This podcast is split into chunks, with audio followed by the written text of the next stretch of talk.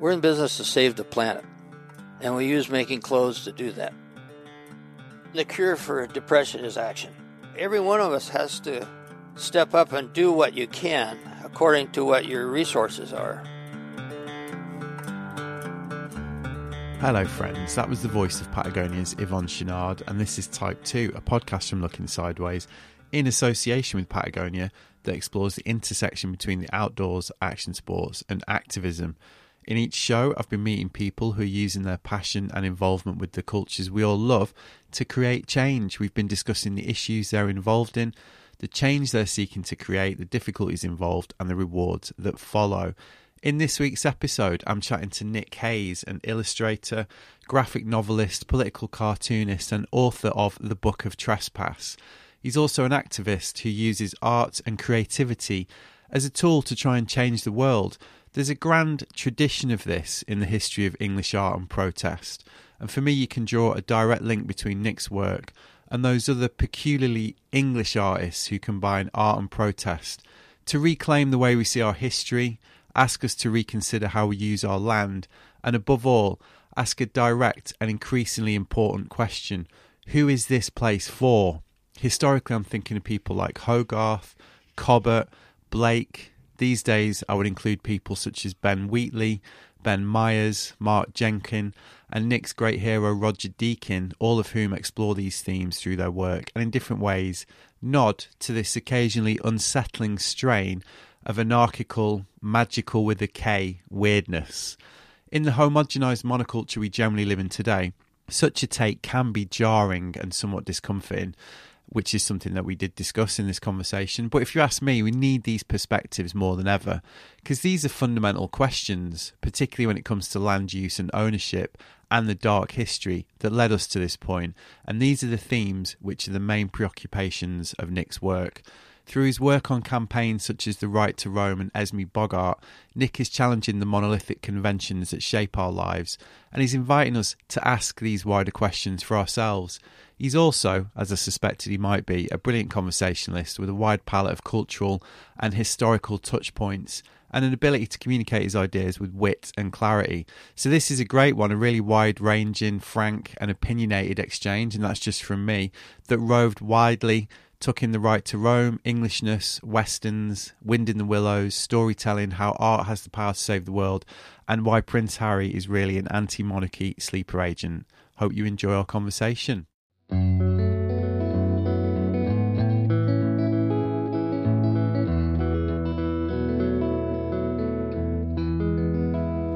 Um, being the guy behind ZTT, if you know what that is, ZT, Oh, ZTT was the record label of uh, Frankie Goes to Hollywood, Right. and okay. um, he, I mean they were like massively inspired by like situationists, and you know that's why like Frankie Goes to Hollywood and, and all that was basically like an art project, you know, like Mm. it was about the videos. It was yeah, a little, little bit close, yeah, a little bit right. like that. Yeah, and um, so Trevor Horn was the producer, and Paul Morley was like the in-house um, PR guy, situationist marketing guru. Okay. Um, anyway, so he's now like a bit of a talking head about like Mancunian culture, Paul Morley. So he was on Great Lives during Tony Wilson. And to bring it back to the point, like Matthew Parris was, he's like really sniffy about it. He was basically like, Tony Wilson, I'm not having it. You know, why? Why should we have him on Great Lives? He kind of really made him work Oh, nice. hard to Okay. like to do it. yeah. And and he's quite. Uh, what I found quite interesting about the one with you was he was quite bought in, wasn't he? Was quite sold on Roger Deakin. He seemed Mm, like he mm.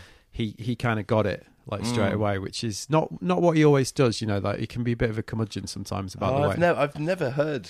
Yeah, Great Lives. Basically, I I've mean, I just listen like, to it, listened you know, when there's like one that I'm that I'm interested in. Of course, the interesting thing about Matthew Parris is, you know, he swam the Thames, Thames. at Limehouse, didn't I he? I was going to do a graphic novel about that. For me, that's a symbol of just freedom, yeah, uh, like li- feeling, but also embodied freedom. Like I'm just going to do it, and Yeah. I and I'm I don't know the risks necessarily, yeah. uh, and they seem quite strong because the Thames thumps. You know, the Thames is a He got the tide wrong as well, through. didn't he? Yeah. So Oh, like. yeah, yeah. So he ended up like he ended half up he ended up quite far. I mean, you know, it's a fuck, it's a pretty fucking ballsy thing to do. That I mean, I'm a you know, I, I swim a lot. I swim outdoors a lot, and I've Mm. certainly been in London and looked to the Thames and thought, oh, you know, what Yeah, about that then? it and it, it's Yeah. a violent looking river at points Yeah, when it's in full spate, and Yeah, totally. you know, you look at it and you're like, yeah, I wouldn't, wouldn't really fancy that. And people do die there, obviously, every year.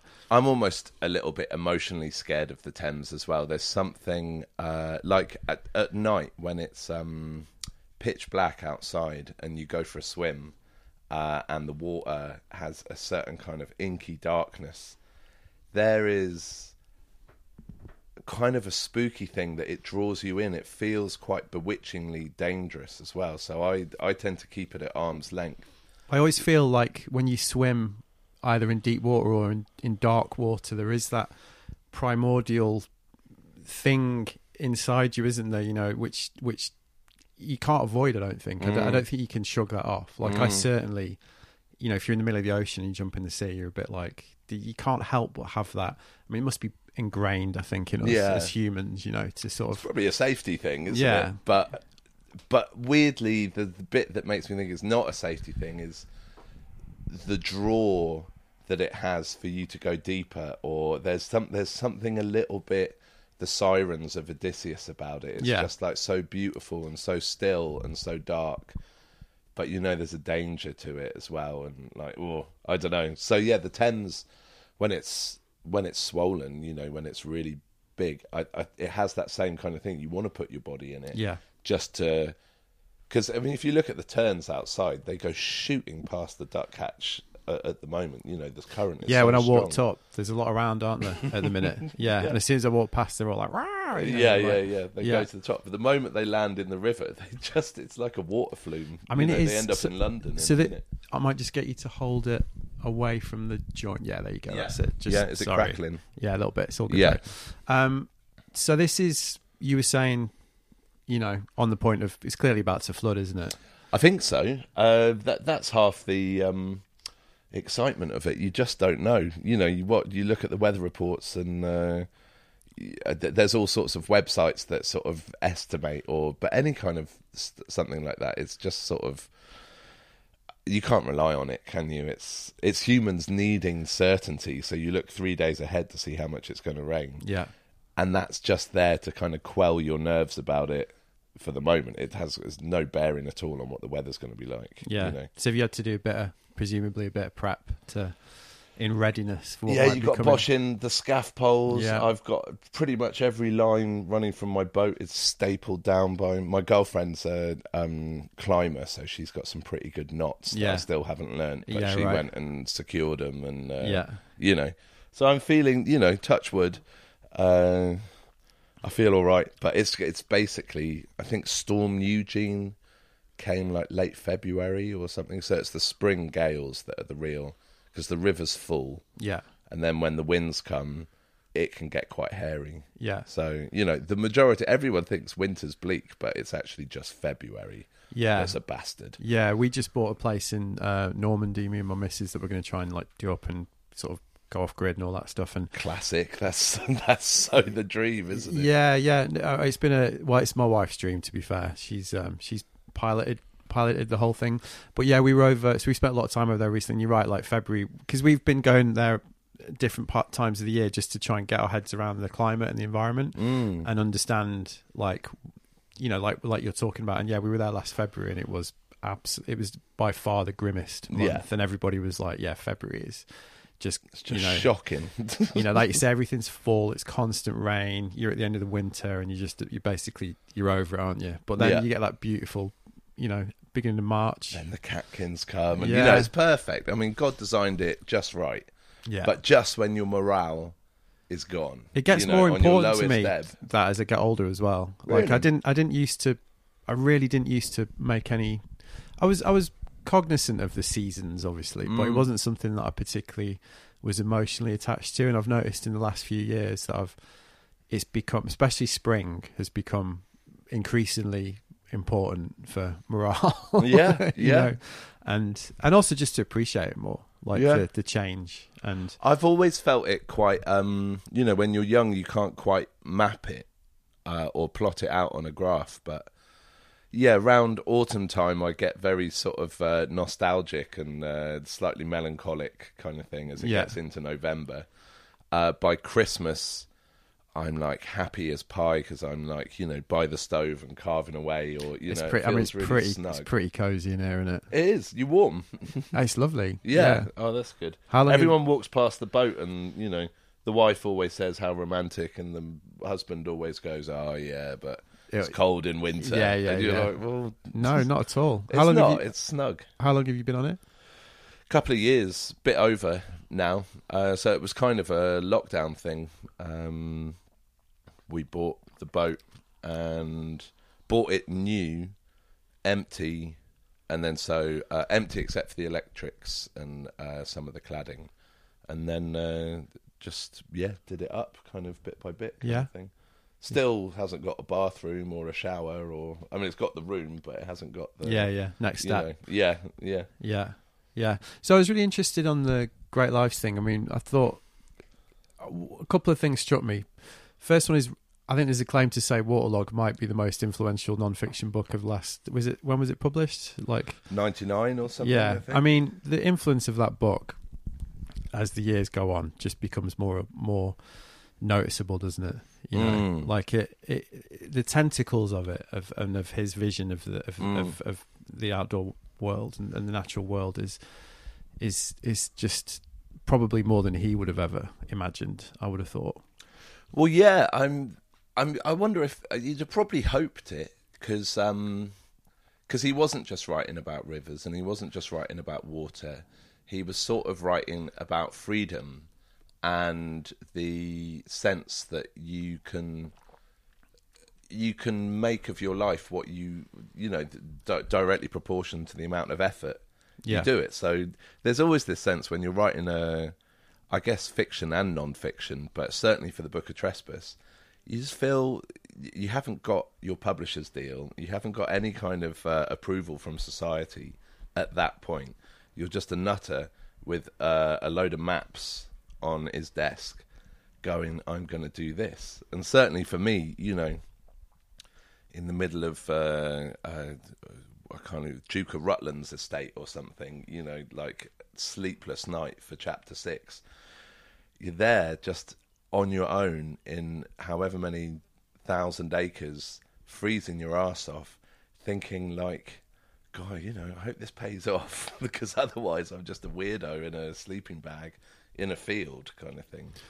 So I feel like he, I, I, yeah, I, I think Roger Deakin, I think that book, like, I, I wonder how much it's it's obviously down to his writing, down to his vision, not taken away from any of that. But some books become kind of lightning rods, Yeah, they for do. Electricity that's already there in the air. Yeah, exactly, exactly. And it, the other thing that struck me from listening to your conversation on that was that was was it reading that and your and, and the influence of him and what's put you on the path that you're on now because you because you you mentioned that you think essentially his work is about freedom and also like reclaiming the right to live your life the way you want to live Mm. and that obviously seems to be a very central theme of your work. You know, obviously there's specific topics that you're talking about, but really what it seems to me to be about from having read your books and, you know, looking at what you do, it's about reclaim you know, we talked about this idea of Englishness on the on, on when we were emailing and stuff and but really like how you want to live your life, isn't it? That's and, and, and the permission that society gives you to live your life and how that's Mm. becoming ever more narrowed, you know, Mm. and the Mm. importance of of kind of saying, well, actually, you know, it doesn't have to be that binary. There are other options that that, that equally have roots in this, you know, this nebulous concept, if you like, of Englishness. Or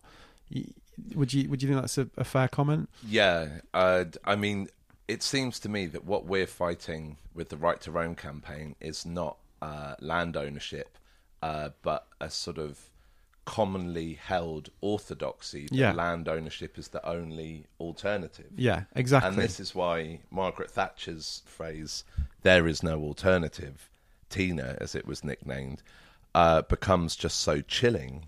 Like, who the fuck has the right to tell anyone that there is no alternative to the life, you know, that they're, the life they're living is outside of the alternative? So, a mate of ours, uh, Paul Powlesland from Lawyers for Nature, uh, was once castigated by a security guard for um, climbing some London sculpture or something like that, and the security guard came out and said, with Paul right at the top of the statue, "You can't do that." And Paul, obviously looking down from him, says, "Well, quite clearly, I can. yeah, you know, because I'm like- doing it. Yeah, because I'm. I'm at the, the only reason you're telling me I can't do that Yeah, is because I literally am doing that. yeah, Uh, and if you extrapolate that out to, you know, the whole Matthew Parris thing, that very paternalistic, very, um, you know, sort of cold in or, or blinkered in how patronising it is. That sense that, you know, with love from his heart, he would tell uh, Gypsy Roma traveller parents uh, that they were doing a disservice to their children by raising them in a world that just didn't make space for them, kind of thing. yeah. So this is just to just for reference. We were talking about Matthew Parris, presenter of Great Lives. You've yeah, just been on Great Lives. it was Lives. on yeah. a couple of days we, before before this, recording, we were just we were just swapping notes on uh, on on Matthew ex Tory MP, and we were we were basically saying the contradiction of in his case somebody who's like for example a great advocate for gay rights Yeah. and in in many Set ways Stonewall. I mean, yeah exactly you know. and, in, and in many ways like a real advocate for for culture for you know but at the same time writing columns like that you know we were just sort of talking weren't we about like the contradiction of that and and and like you say to to, to step back on the wider theme and this is obviously one of the things I wanted to speak to you about with your work and, and the Deakin connection and all this. Like, I mean, the choices these things. You know, like if you if you look at what's going on in the country right now with the energy crisis and you know the strikes, they're political choices. You know, the Mm. idea that there's no money, for example, in this country is fucking laughable. I mean, I've just walked up this river.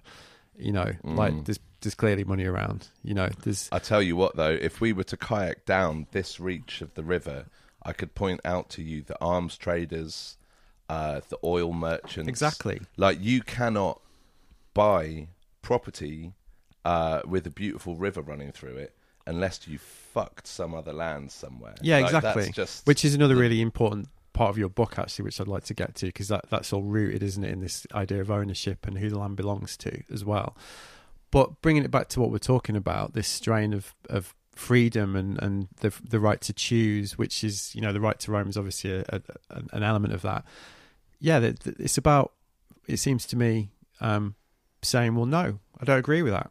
Like there's an there's another way. And just Mm. because you tell me that i can't go on this land because of decisions that were made hundreds of years ago in, in favor of the of the wealthy Mm, why should we put up with that now yeah. you know like it's that that doesn't necessarily mean it's fit for purpose and it becomes a debate doesn't it about like well who's this land for yeah. like what's it and what is it for? exactly and that's you what know, i are find we really turning fascinating profit for individuals, or are we uh, celebrating and encouraging our natural diversity and habitats? and and that's why I find your work so fascinating because in especially in the book of Trespass, it's a really compared to Roger Deakins, it's obviously a bit more militant. You know, it's obviously a bit more forthright. Let's say militant's the wrong word, but you know what I mean. Because Deakins' vision is gentler, clearly. You know, Yeah, I think. Well, he wasn't directly. What I think what I was trying to do in the book of Trespass was basically write a pastiche of what Deakin made popular and Macfarlane made popular, which Yeah. is the kind of psychogeographic, usually white middle class, easily male parodiable. walks through. Yeah, yeah, no, not necessarily a parody, but I wanted to smuggle. Basically, no one was sure at the publishers at Bloomsbury whether I was Owen Jones on a soapbox in a Rob Macfarlane anorak, or if I was Rob Macfarlane Yeah. on an Owen Jones soapbox. yeah, because it's because it has got that kind of.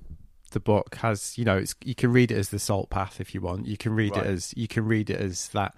You, you you're spot on, aren't you? That kind of very popular genre of middle class white fiction, where it's essentially like you say. And I, I, when I said parodiable, I meant it is easy to parody There's those things. it. You know, Yeah, like yeah. um, and there's there was actually a pretty funny article a couple of years ago, which you probably saw about that, like the problem with middle class nature writing sort of Mm, thing. But mm. anyway, like you could read it like that, but but like I say, there's a there's a harder edge to your like you say, is you've what you've smuggled in there is is a is actually quite confrontational in a lot of ways. I think in terms of Yeah. making people think about this topic of what the land, like you say, what who's it for and what's it for.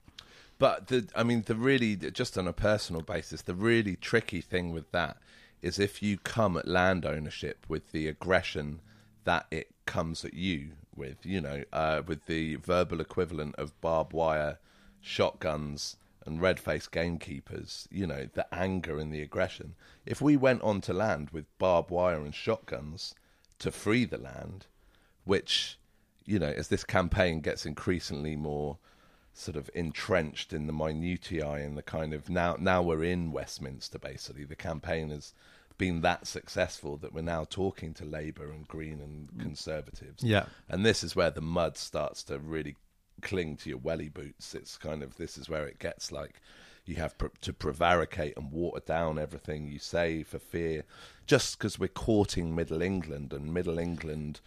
Uh, just sort of bow to the words of Piers Morgan, Yeah. that wants to talk more about XR people owning TVs than you know us drowning in ice water in Yeah. the next uh, ten to fifty years.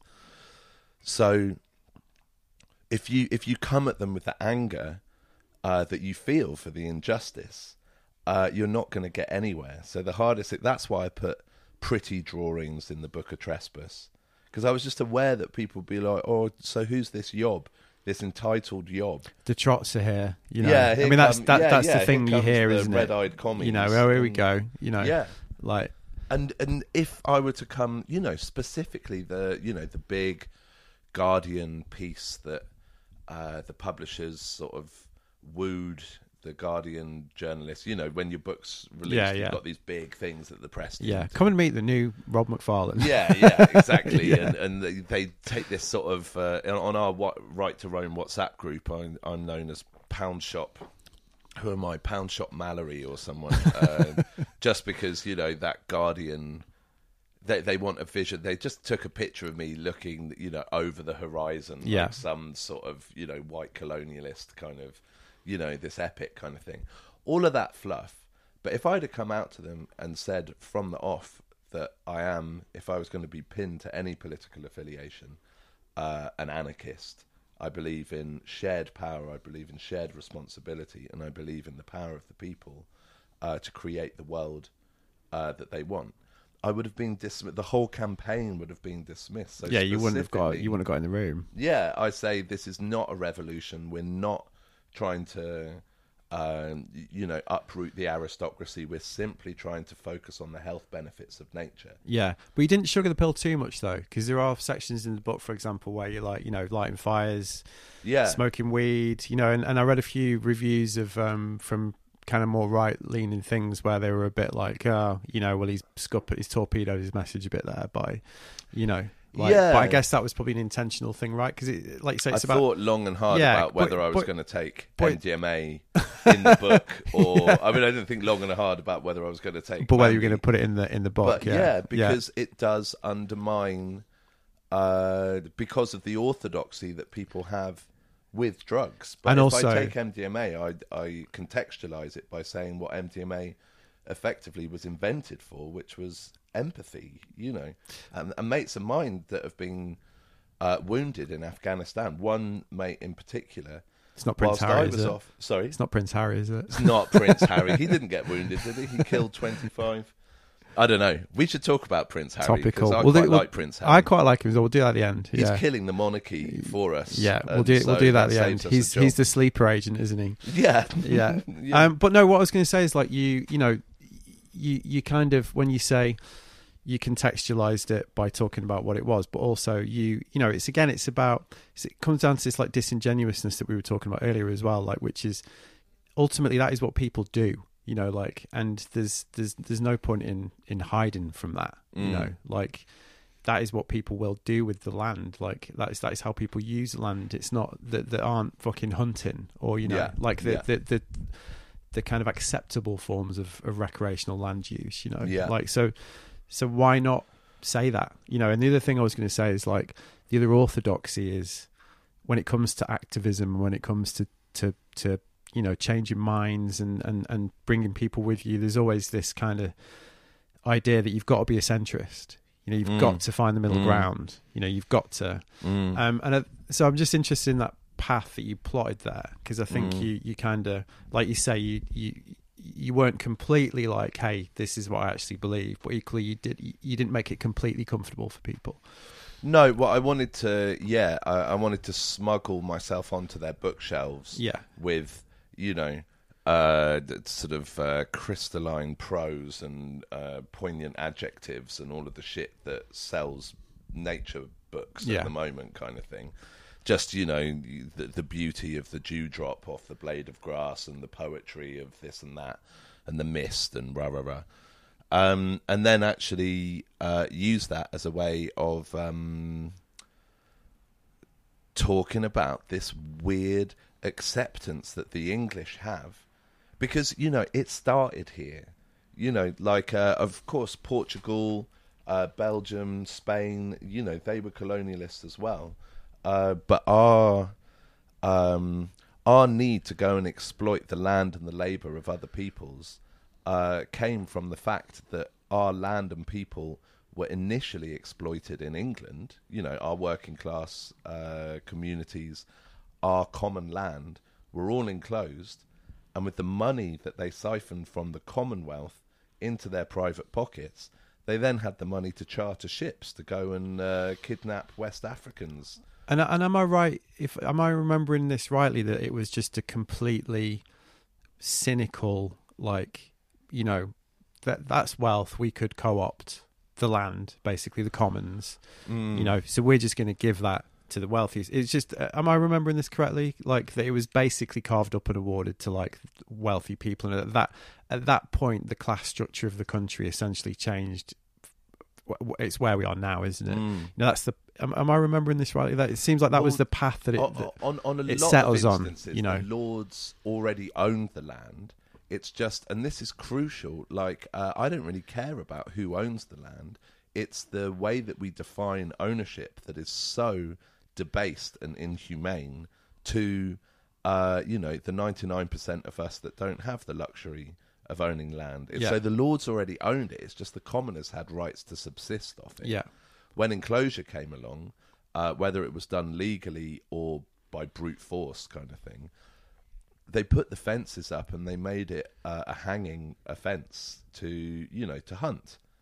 Whereas at exactly the same time, hunting became a recreational pastime, which is why we've got just all over the country uh, deep pits of rotting pheasant bodies because the you know the investment bankers that pay 500 quid to come and fill a bag full of pheasant corpses for fun there's there's no infrastructure there to send them out to the food banks so that everyone's eating roast pheasant down at the you know local corn exchange.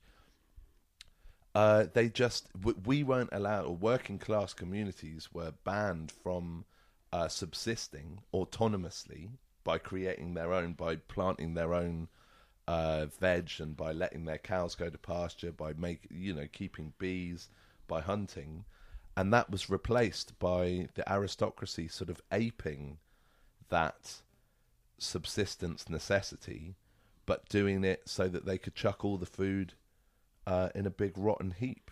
And we found it. Guy Shrubsole and his mates down in Totnes, they did a, a trespass of the Duke of Somerset's land just to make the point that here is all of this woodland with paths going through it that the public are banned from.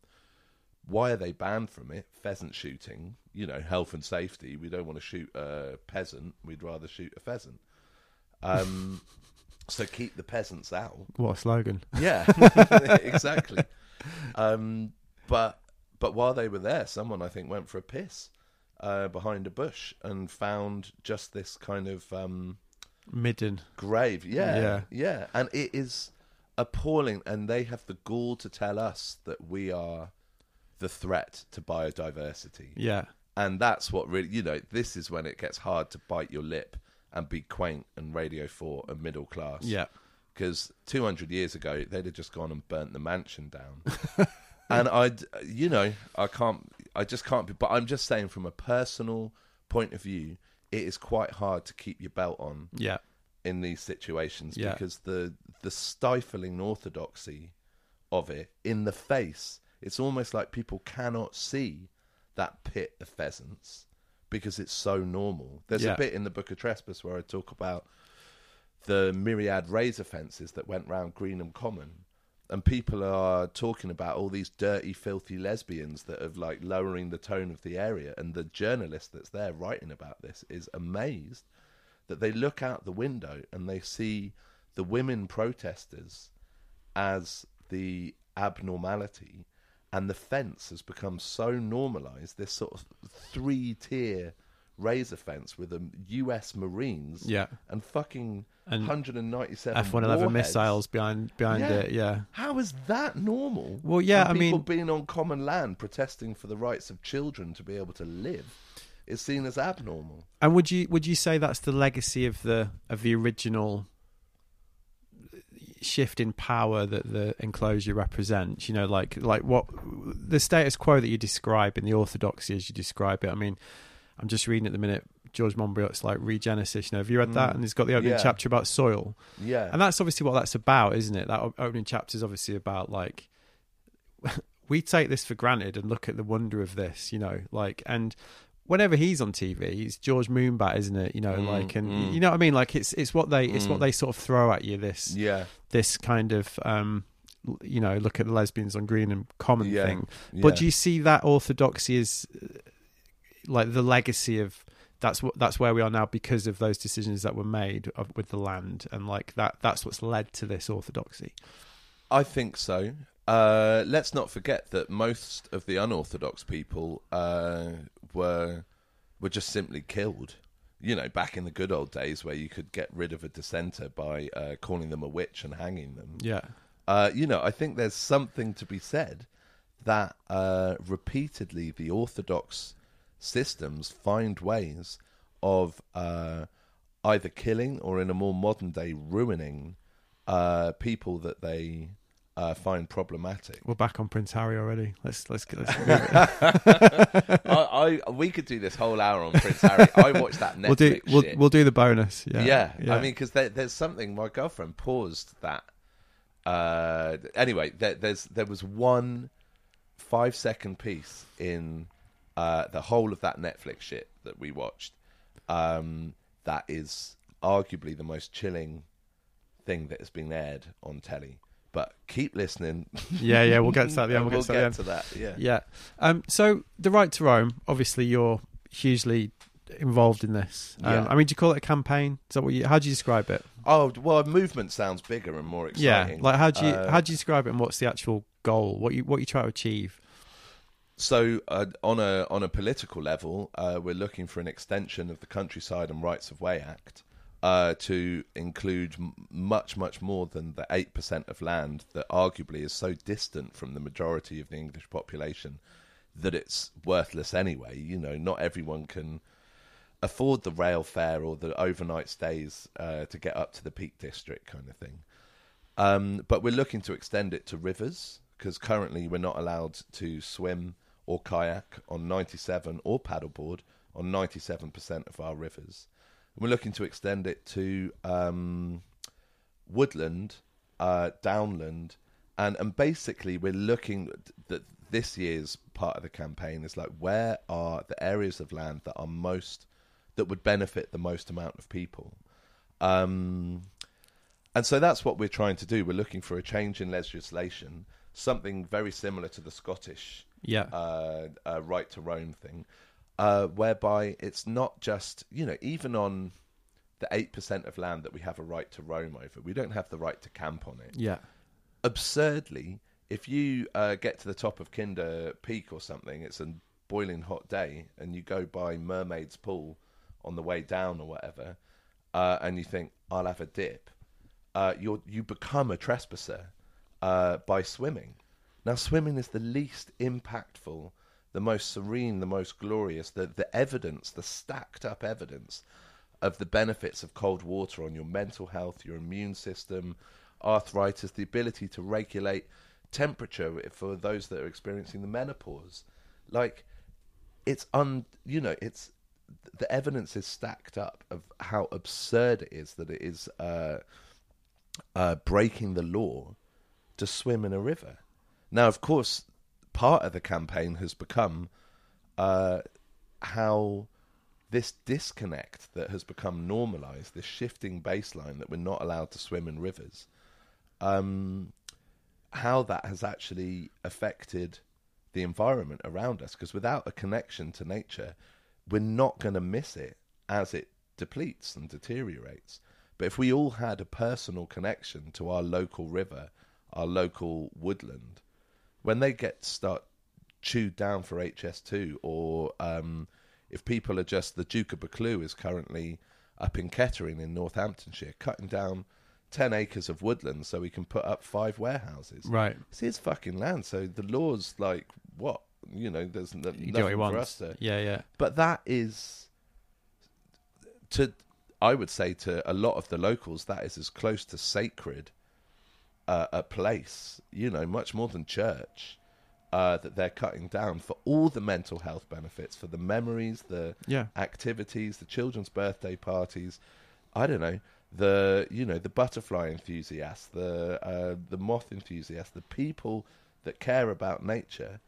That's that's all been cleansed Well, also to concrete. you're being told it's worthless, which Yeah. is the bigger message. You know that that five warehouses are more important than the collective community use of that space. Yeah, And, and they will say there's benefits. You know, the benefits are well, you get to work in a Uh, warehouse for yeah. for minimum wage. Yeah, exactly. You get a zero hour contract. but you can't strike. Ten hours a Yeah. day. You can't strike. yeah, yeah, We're creating job opportunities. Yeah. They're creating slave. Well, servants. yeah. I mean, I, I um, you were on Matt Pycroft, who's a friend of mine who does the intros actually on his podcast, and I really liked that um point you made about lockdown, about the beaches. You were talking about like how um. Oh, the culturally diverse. Well, just the fact. I mean, it's it's it's the it's the shepherding of human leisure caused by this uh, enclosure in action, isn't it? You know, like as you pointed out, like right, we can all go outside and it's a hot day, so basically the entire south of England went to like two beaches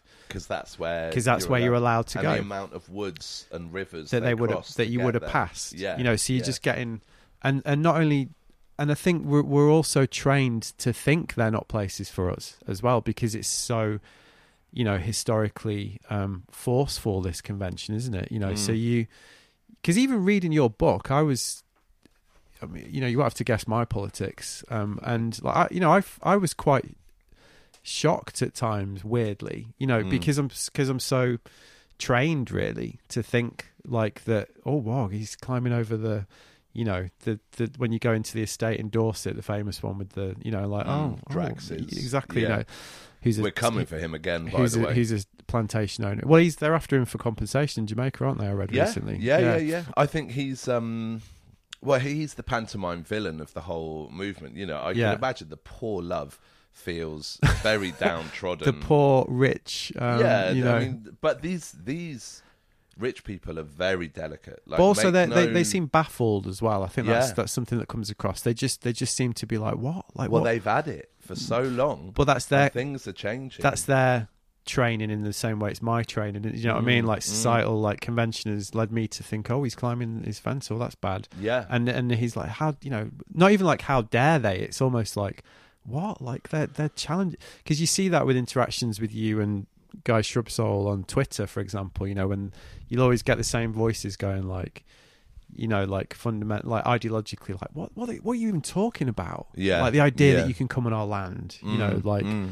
it's it, it, it is very very ingrained isn't it this Yeah. whole this whole kind of dynamic Yeah, and it's um it's not people's fault either. It uh, has benefited uh, people for it to become trodden into the ground. You know, it's so that you can't see it anymore. It's become uh, like embedded.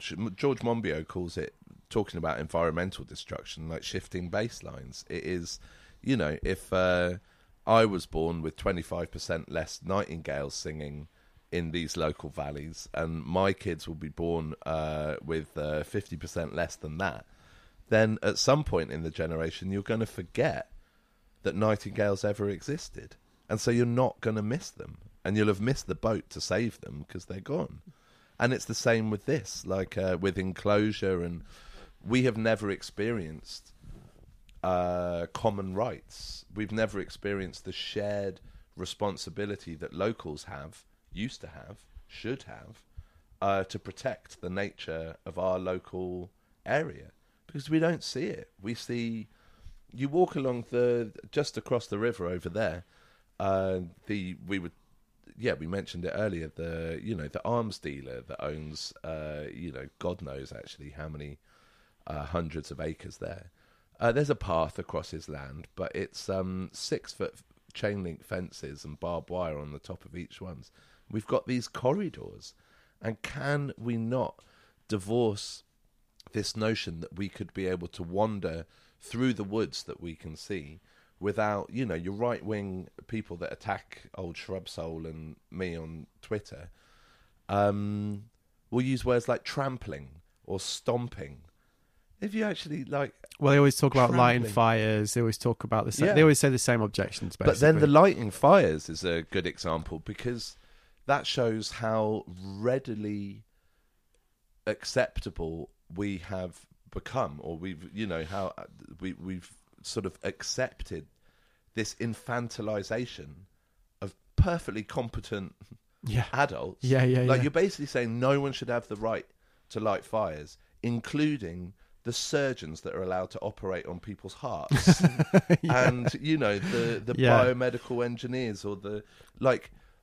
We're not the knobs, the the sort of the idiots. Yeah. that they say, and and of course there are some. there will be the odd but one. we but counter in- those idiots. Yeah. if you give them the education, yeah, and you give them and you embed them in nature from an early uh like i might like that give people a personal relationship with nature and they're not going to commodify it as they've been taught to by every fucking billboard or advert in town by every by the the the, way, the culture of this society yeah, is just like commodity take it drop it doesn't matter kind of thing yeah. there is something more sacred out there, and that is nature. But we're killing it because we don't have a relationship with it. I mean, that's the argument that's being used in the. Is it th- this sort of test case in in Dartmoor right now? You know, there's this guy's trying to stop people. Yeah, the Darwalls. Yeah, and that's Yeah. that's the line of argument that's being used there, isn't it? Basically, like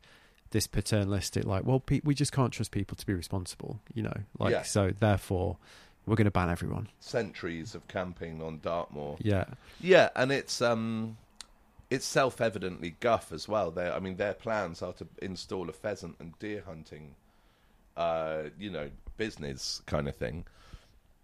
Uh, actually, the court. So the scenario is that uh, Dartmoor is the only place in England that we are allowed to wild camp, and that is uh, has been brought to court uh, because the Darwalls have recently bought it, uh, and they are challenging the right of people to wild camp.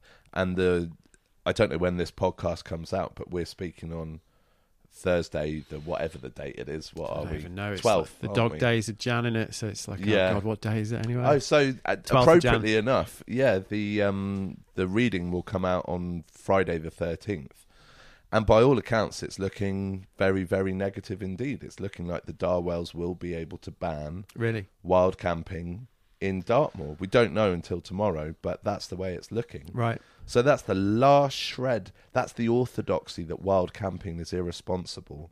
Uh, finally setting into stone, and that makes it to chip away at that edifice ever harder, kind Yeah. of thing. But we'll be responding by raising the ginormous Crockern.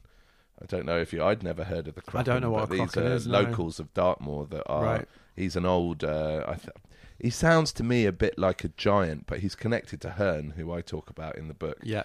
by this notion of the wild hunt, which Yeah. is this sort of ghostly energy that uh, manifests itself in like loads of headless horse people, like riding through the streets of France before the French Revolution or whatever. Yeah. Anyway, he's like half made of granite. His eyebrows are made of sedge. He's got eyes like deep, dark, peaty pools of rainwater, and you know he's a good old ghoul.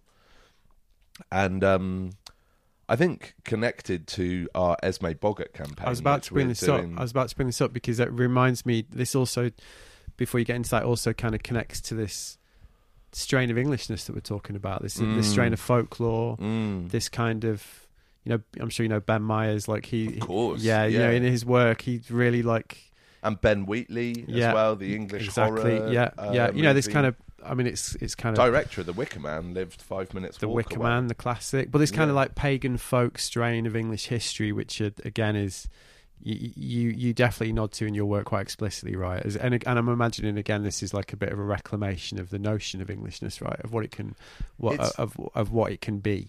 I, yeah, when I was banging on about Herne in the Book of Trespass, I I uh, got to a point in the writing where I was like, well, I have to sort of actually explain in what way this is a counter movement. You know, telling these stories of Herne or the Boggarts or you know the old Crockern down in Dartmoor. They're just stories. Like, Yeah. in what way am I trying to really ta say, or what in what way can I, you know, back up that these are counter narratives to the narrative of uh, exclusive ownership of land, kind of thing. And the answer is because they're stories of belonging. You know, the telling of the story embeds you within the landscape. The listening of the story imbues that landscape with an extra kind of electricity. And um, we've been so sort of scared uh, uh, of the irrational or the unscientific or the kind of um, uh, anthropomorphism or you know like don't project onto animals or something like that but i actually think there's a huge power in projecting our imagination onto the landscape uh, because we could do so much better than monoculture maize which is what they're doing on the Mapledurham estate Yeah. this esme boggart campaign there are a myriad of ways that we can use the land and these old stories i think represent that uh, or, or try and evoke in some way that kind of spooky that that feeling of a higher being Yeah. when you are on the moors at midnight kind of thing you well, know what really struck me about the Esme Boggart thing, well, I'll, I'll get you to explain the particulars in a second, but it, it it was very belittling of the of the goals of these people in by by the story that you're choosing to tell to make this protest Mm. because it because it just makes what they're doing look so short sighted and trivial. it is um, though And of It's- course it is, and of it's course it is. financial gain at all costs Yeah, of course it is, but like the world drowns But ra- you know, but rather than you know saying like get off, you know, like we want, you know what I mean? Like you could do, Mm. you could protest that in a in, in any number of ways, but Mm. the way that you've chosen to to do it by mythology, by connecting it to these English stories, to Mm.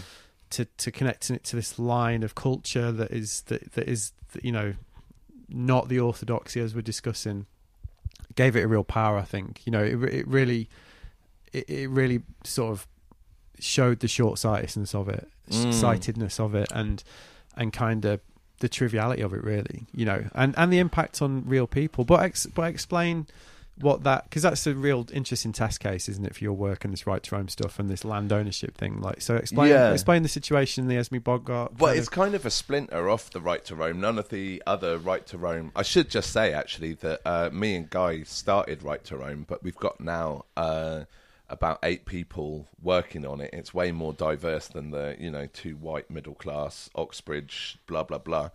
Uh, and to be honest, that's as much by accident as just having come across brilliant people. So we've got I don't know Amy Jane Beer, Nadia Sheikh, Paul Powlesland, John Moses, Harry Jenkinson. They're all um, sort of part of this core now, and that's what we wanted from the off. We didn't want it to be this kind of. We had to because the only reason the campaign worked or, or began was because we had this kind of media coverage because of our books. So they slapped the photos of us looking yeah. pound shop noble on the you know on, on and, and and then so it becomes about us. But actually uh we've we're anarchists. So we've broadened uh you know there's no one power source anymore. And and, and the diversity of ideas that has come as a result of that is just giving us the momentum. We'll need to take it over the line Yeah. basically. Yeah but Esme Boggart, I just came up here a couple of years ago on the boat uh, and just uh, moored my boat in front of um, just a couple of families that uh, um, had boats there, and uh, uh, we kind of just became friends instantly.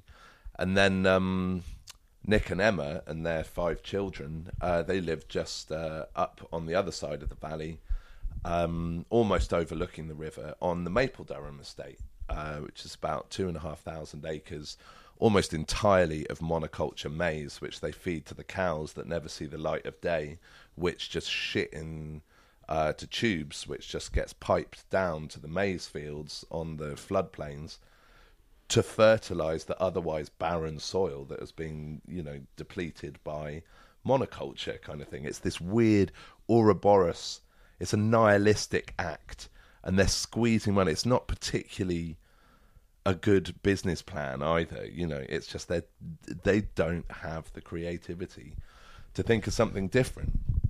But they're evicting our mates, Nick and Emma. Nick and Emma happen to be uh, at the centre of this very vibrant, very weird, idiosyncratic Reading Bohemia, rural Bohemia, uh, that basically populate all of the local festivals, all of the music, you know, the poetry, the um, and essentially the Mapledurham estate, the manor at the house of it is three stories tall. It's this ginormous red brick kind of castle. It's completely empty, and they're evicting our uh, basically seven mates, Nick, Emma, and their five kids, from a three-bedroom cottage because they want to renovate it. And then basically, what will happen, as it happens around the country, they'll rent it to uh, holiday couples from uh, London, Yeah. or they'll Airbnb it, or and the the the thrust of this campaign has always been not the psychological, emotional, and you know just pragmatic impact of eviction from a family that have lived there for 26 years, not the sort of injustice of the power imbalance that these absentee landlords that live 40 minutes away in East Hendred are able to just pluck Deus Ex Machina, this family that is connected. But it's the impact on the community itself. We are a thriving arts community. I should have turned my phone Ah, off, it's all good. It's all good. Everyone's used to that on this. Yeah, come on, that's real life. That is. um, we are a thriving rural arts community, and Nick is a woodcarver and uh, and basically actually a kind of social artist. He's been working for the last seven years in a deprived area in Whitley, uh, just a forgotten area of Reading, kind of thing. Yeah. And his whole work has been like creating these kind of carnivals of celebration of belonging. Yeah. Uh, he He gives a lot more to the community than this fucking maize. Yeah, than you know. Lord Edward Blount Eyston, Yeah. uh, whose you know affairs are being conducted by Savills, arguably the darkest force in England at the moment, other Yeah. than you know Shell and BP and blah blah blah. But um, Savills are pretty fucking blandly evil. You know, there there is a bland horror to the power that they wield over communities, kind of thing. Um, and so largely because a lot of the people involved in the campaign are also tenants of, uh, or even some workers of the Mapledurham estate. Uh, none of us wanted.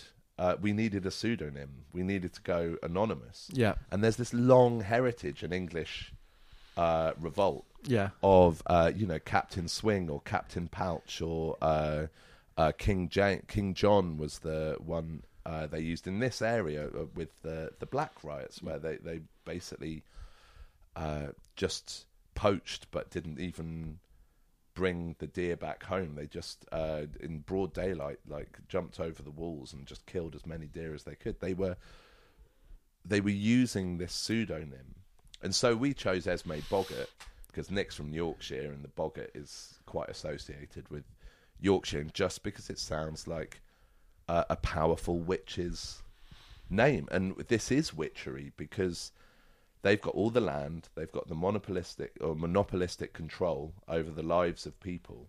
But we're artists and we've got something that they just and we've got it in spades and they don't have it and that's the ability to communicate with charisma Yeah. and so we bought up advertising space in the local newspapers and we wrote them an open letter nick and emma had written them a private letter which was just dismissed but because we'd written them an open letter uh, and we did it with pretty pictures like sort of book of trespass kind of thing something to grab people's eyes and attention that caught their attention and they had to reply and the BBC got involved. We held a fete on the day they were supposed to be evicted where we got a load of the artists together to welcome people in.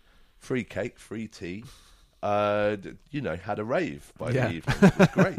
yeah, We are Bit- a community. uh, well, not that, not that's that not for me to say. Yeah, yeah, yeah. uh, Esme Boggart is uh, very liberal when it comes to uh, yeah, I'm sure. empathy. I'm sure Esme's. and uh, I'm, chemically I'm sure Esme's right on. empathy. yeah, but no, but the mo- more the point, we got Nicola Chester uh, to come along because she's local and she's this incredible uh, woman, but just a brilliant writer who's written a book called On Gallows Down, which is precisely about the the conflict between the notions of ownership and the notions of belonging. Um, and she spoke, and we raised this 30 foot effigy of Esme Boggart and burnt it. Uh, and the rags uh, on the scaffold frame are still standing. You know, this is the only family in history I know that has been evicted and responded by raising a 30 foot effigy of a witch, Yeah. which now looks out over the land. And it's. It's quite scary, I think, and it has really unsettled the Mapledurham estate because they were used to the mechanism of aristocracy whereby thy will be done. Yeah, you just get away with it. Yeah. Yeah, And I tell you what, tomorrow we are we've today the uh, we've got our second letter out in the Reading Chronicle and the Oxford Times. I haven't seen it yet. Uh, but tomorrow we're delivering it on an old gypsy cob uh, with flaming torches to the front doors of the Mapledurham estate. But what we'll also be doing is going to Bucklebury, which is more where I grew up. That's kind of about five miles away, uh, away from the river and by the River Pang, which is a tributary to the Thames here that we're on now. Um, because bloody Pippa Middleton, Rear of the Year, Princess of Wales, uh, you know, sister kind P midi. Sorry. P midi.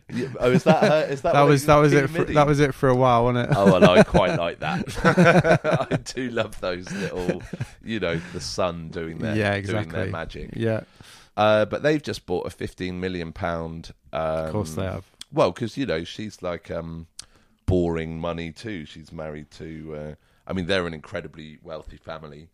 They live in Bucklebury, where a load of my mates grew up.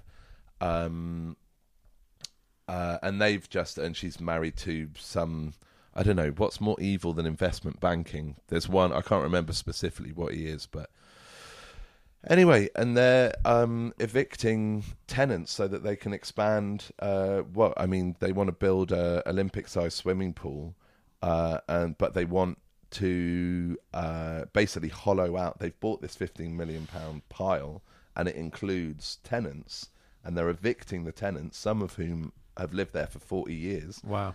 and just juicily, some of whom are a children's hospice for children who have experienced trauma and are kind of diagnosed with like two or three weeks out in the country to kind of recover. Right. They're not going to have that opportunity now because Rear of the Year wants. Maybe they could become lifeguards at the 50 meter pool Yeah, on, that, that'd on, be nice. on minimum wage. and here are our orphans.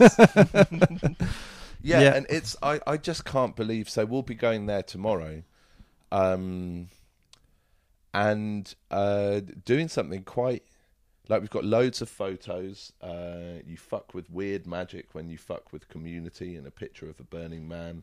Loads of sort of uh, sort of artwork pertaining to Esme Boggart and the message and the slogans kind of thing. And we're going to decor- decorate Bucklebury, their home village, with that. And there is a certain kind of schism that happens in a quaint English, la di da, very conservative, big C, little c uh, village when you start putting up Raji socialist propaganda. yeah. Especially doubt.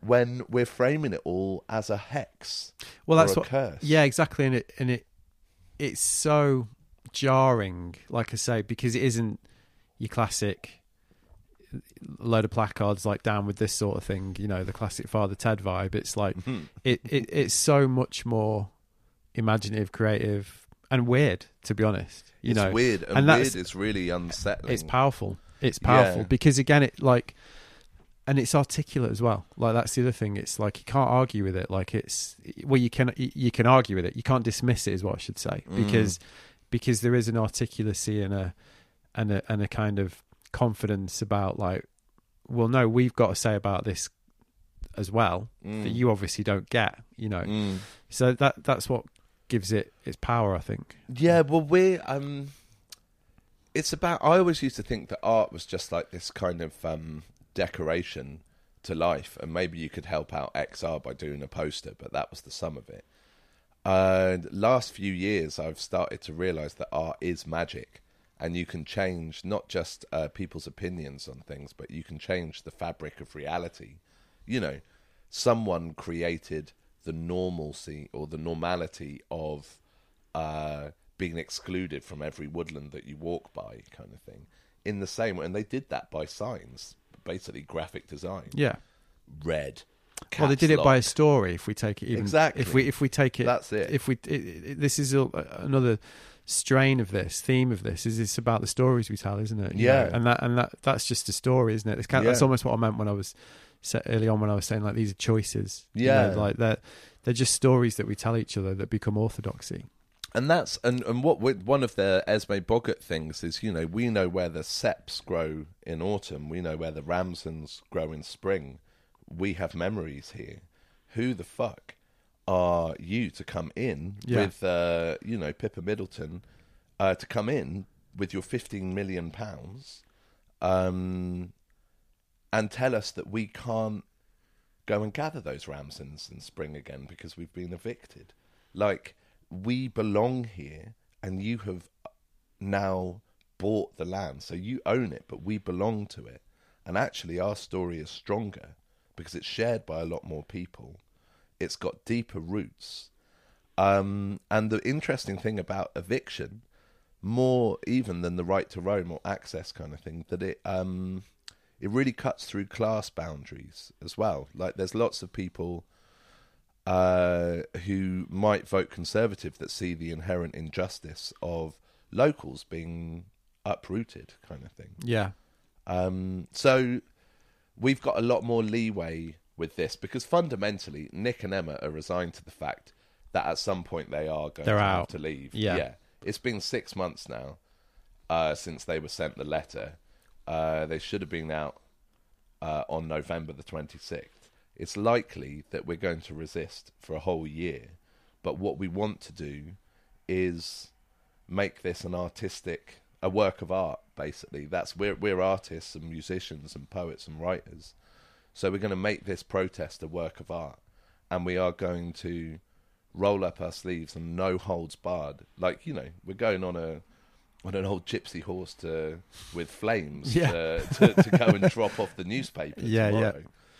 Why the fuck not? Let's make pictures. Let's show people that Yeah. there is another way, whilst also, you know, making sure that Nick and Emma and their children aren't homeless. Kind Yeah. of thing. So it's a double pronged approach, and this is what I see the Esme Boggart thing is. On on the one side, there's the protest and there's the reactionary side to it. No, we belong here. You do not have the right. The law says you do, but we we've got a new law. This is our slogan: the new law is folklore, yeah, kind of thing. We've got a new law, and uh, belonging is more important than ownership. But the other side of that coin is this beautiful raise the barn concept, which is because we're a community and because we are a self-acknowledged community, if people need help, we will help them. So we're we're all looking for places for Nick and Emma to stay, whilst meeting up and gathering together and having fun whilst we're doing it. You know, no one actually believed we'd ride a horse with a flaming torch up to the doors of Mapledurham until someone said, I've got a gypsy cob. Yeah. and we- someone said, I've just bought some flaming torches. From... But anyone got a hood? Yeah, I've got an old, you know, sort of Lord of the Rings kind of smock and hood. well, let's just bloody do it.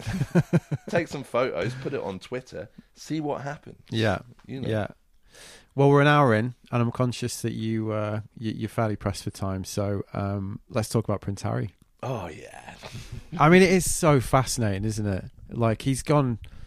I mean, I'm I'm not going to apologise for talking about this. It'll probably date quite quickly because it's very topical. But yeah, that's that's true. but, But, you know, I don't think so because whatever. Um, yeah, but but the like Queen will be dead now forever. yeah, that is know, true. So that is the end of the monarchy as we know it. When Yeah. the Queen died, that was she was Winston Churchill. She was uh, Union Jack bunting, uh, two World Wars and one World Cup. You know, the England fighting with moral morality on its side. She was the symbol of that. I mean, it brings it back to this idea of Englishness, which is very, which is the other side's symbol of Englishness. You know, Well, the Second- the, second- fake narrative. Second World War metaphors, Yeah. Vera Lynn, White Cliffs of Dover, Yeah. 1966, and all that. You know, and how desperately we've clung through that through Brexit. What got me though when she died was um, naively, I think, in hindsight, like I, I was, in, I was staggered by how entrenched that is. Like, um, and and and across all political um,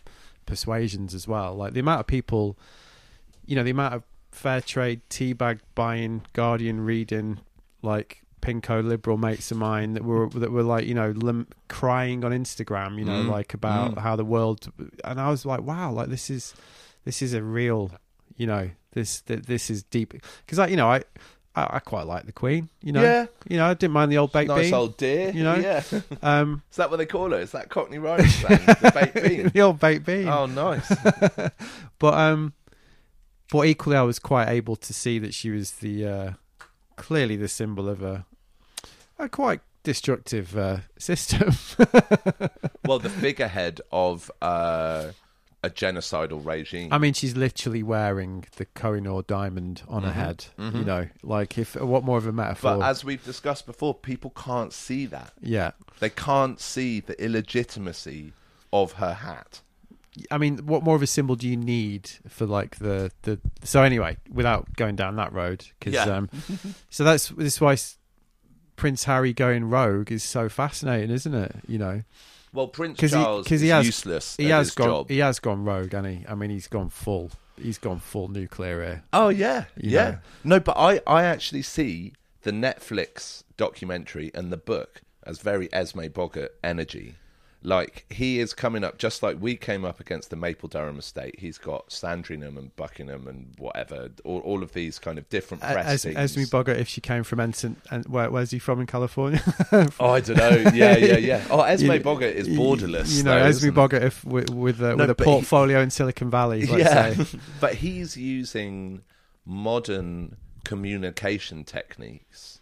Uh, so the book is not modern necessarily, but uh, oh, the PR blitz. What is, it's, the PR blitz is is is I think their. PR is superior to that of Prince Charles or King. What's it? Oh, he's playing a different game. yeah. Yeah, Uh, no one likes Prince Charles, and that's going to get worse and worse and I worse. like the fact he's still calling him Prince Charles as well. Well, I can't, I can't- that's but that's the absurd thing. It was sort of all right for us to labour under a, a sort of patriarchal uh, systemic power such as the monarchy when it was a nice old dear Yeah. who was the patriarch. But now it's this. But when you got a sausage fingered, uh, signet ring wearing, s- grey suited old man as the head of the patriarchy, with zero empathy or emotional intelligence, pretty clearly as well. He's probably like the Although- thing is he's probably they're all people at the end of the day. He's Yeah. probably some mornings he's a twat, some mornings he's Yeah, all right. fair.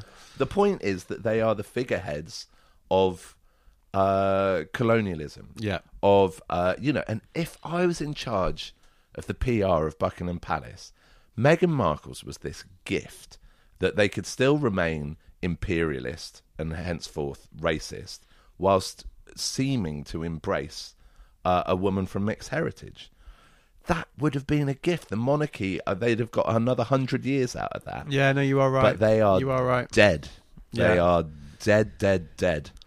Uh, and that's why it's so. But I mean, but okay, so watch this fucking six hours of sort of. Did you, know- watch the whole thing? Yeah, we did it in two things. It was nachos. Me and my girlfriend. We did it like. a I got of the to say, I drew the line. My wife was watching it, and I was like, I, I just don't know if I can watch this really. But I might. It is like watching the gunboat, the British gunboat, sink in flames. Like I can't, you know. And it was all saccharine, and like to be honest, Meghan seems all right. You know, she seems like her mum seems like Yeah. just this gorgeous soul. yeah, the only one that's come out of the whole Farrago with any credit, I would say, the mum. Mm. Yeah, But she's, you know, so whatever. It's not about what they're like as people. But there was this point in the documentary where they go, um, Harry's like coming into England or something, and this is after, you know, they've gone to California or something. It's quite recent. Queen's still alive, and he's on the phone to his nan, and he says, "We're coming to England. Uh, can me and Meghan come round for tea?" It's probably not a cup of tea, Yeah. but probably you know Yeah. small sandwiches and biscuits and stuff. And the Queen goes, "Yeah, yeah, yeah. It'd be nice to see you." Then two days later, they get a call from Sandringham or whatever press office saying, "Unfortunately, the Queen uh, was wrong about her timetable and she's no longer able to see you." Now, who told a nan that is also the head of state? Like, arguably, no one tells the Queen what to do.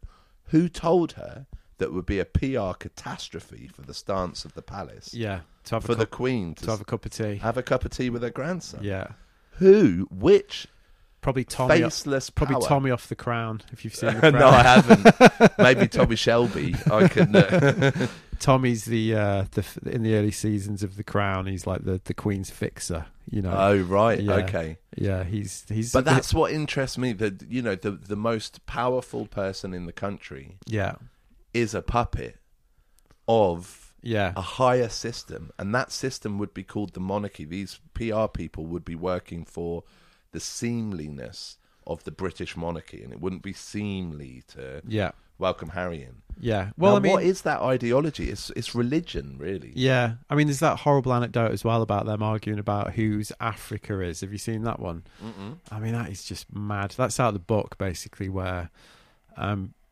I was just reading this in in the paper today. Like, um, you know, they're basically Williams supposedly like Africa's mine. you can't have Africa.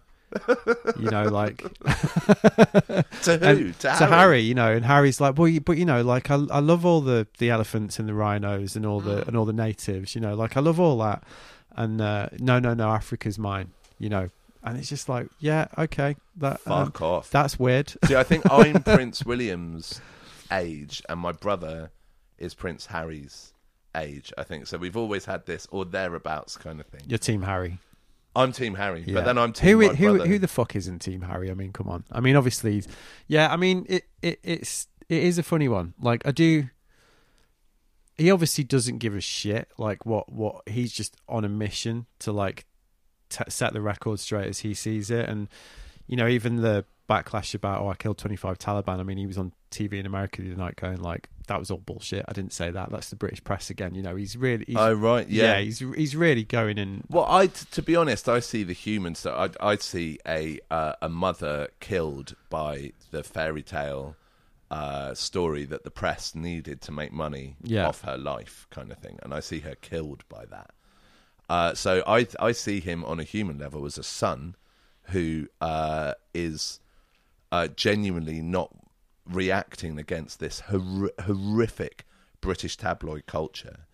Um, that the whole point, and this is an interesting point from what Harry's saying, has been entirely manufactured by the Crown themselves Yeah. because they need it because that's how come they're worth 65p of our tax or whatever you know they they take from us all um so i see him i, I don't know i see him as someone that wants to change a system that led to his mother's death but there's also this uh, big shakespeare element of it i don't know how well you know uh, henry the fourth part two or part one with falstaff Yeah, yeah, I know neither. I know thee not, old man. That, that, that- Yeah, that's, that's yeah. Henry the Fourth, isn't it? Yeah, yeah, and so Prince Hal, Yeah. Prince Harry, was this sort of rakish. yeah, Uh, you know, Shakespeare's version didn't dress up in Nazi costumes and you Yeah. know smoke spliff uh, Yeah, yeah, in front of the Sun photographer. yeah, But uh, there's this whole narrative that he, like Prince Hal by Prince Hen- Henry the Fourth Part Two, becomes comes out of the clouds, like the sun rising out of the clouds, and becomes this great head of state kind of thing yeah, the worst thing from my point of view that could happen is that somehow Harry uh, does become king because he'll, That- I reckon he'll be a pretty good one. Fuck me, that'd be a plot twist. Yeah, but I can I can see it happening. Jesus. But I would rather, obviously, that the monarchy gets trampled into the mud and disintegrates and is destroyed, and Britain might that might help Britain come out of its kind of fantasia of supremacy. Uh, and so, you know, good old Harry, he's sort of doing a lot of the legwork for that. Yeah. But if I was their PR dude, I would make Harry. You know, I would bring him back into the fold, and that's the only way the monarchy can survive. Yeah, well, there the next move is going to be uh, pretty fascinating. Yeah, yeah. On a on a sort of Dallas kind of. I mean, you know, it's all a load of It- soap opera Yeah, shit. it's the nation's cost of living crisis. You know. Yeah, but I mean, you know, like like I said earlier, oh, there's no money in the country. Fucking royal Yeah. family. Yeah, there is. Yeah. Yeah. Well, to be honest, probably a lot of their money is not in the country, is it? It's in uh, It's- offshore havens. It's in and- uh, Bernie Ma- Bernie Madoff's. Um, yeah. I d- if you've not seen that documentary, by the way, on Netflix, I've just started it. Oh my God. Yeah. Yeah. Yeah. okay. That is oh, that's good news. that yeah. is- It looked quite tasty. oh, it is. Uh, yeah. anyway, hey Nick, I really enjoyed that. Oh, mate, thanks for coming Yeah, all this thank- way. I appreciate that. thanks so much. So there you go. That was me and Nick Hayes, and I hope you enjoyed it. You can find the Book of Trespass everywhere, and you can find out more about Nick and his work over at his Instagram, Nick Hayes Illustration. That's Hayes with an E. Um, also, head over to righttoroam.org.uk to roam.org.uk to find out more about that campaign. And to find out more about Esme Boggart, head to justgiving.com forward slash crowdfunding forward slash Esme, E S M E dash Boggart, B O G G A R T. All right, thanks for listening to this episode and for supporting Type 2 generally. I release new episodes of Type 2 every month or so through my usual Looking Sideways channel, which you can subscribe to via Spotify, Apple Podcasts, or anywhere you get your podcasts. You can find the entire Type 2 back catalogue and the entire archive of my main Looking Sideways podcast too, which includes well over 200 interviews with some of the biggest names in action sports and other related endeavours.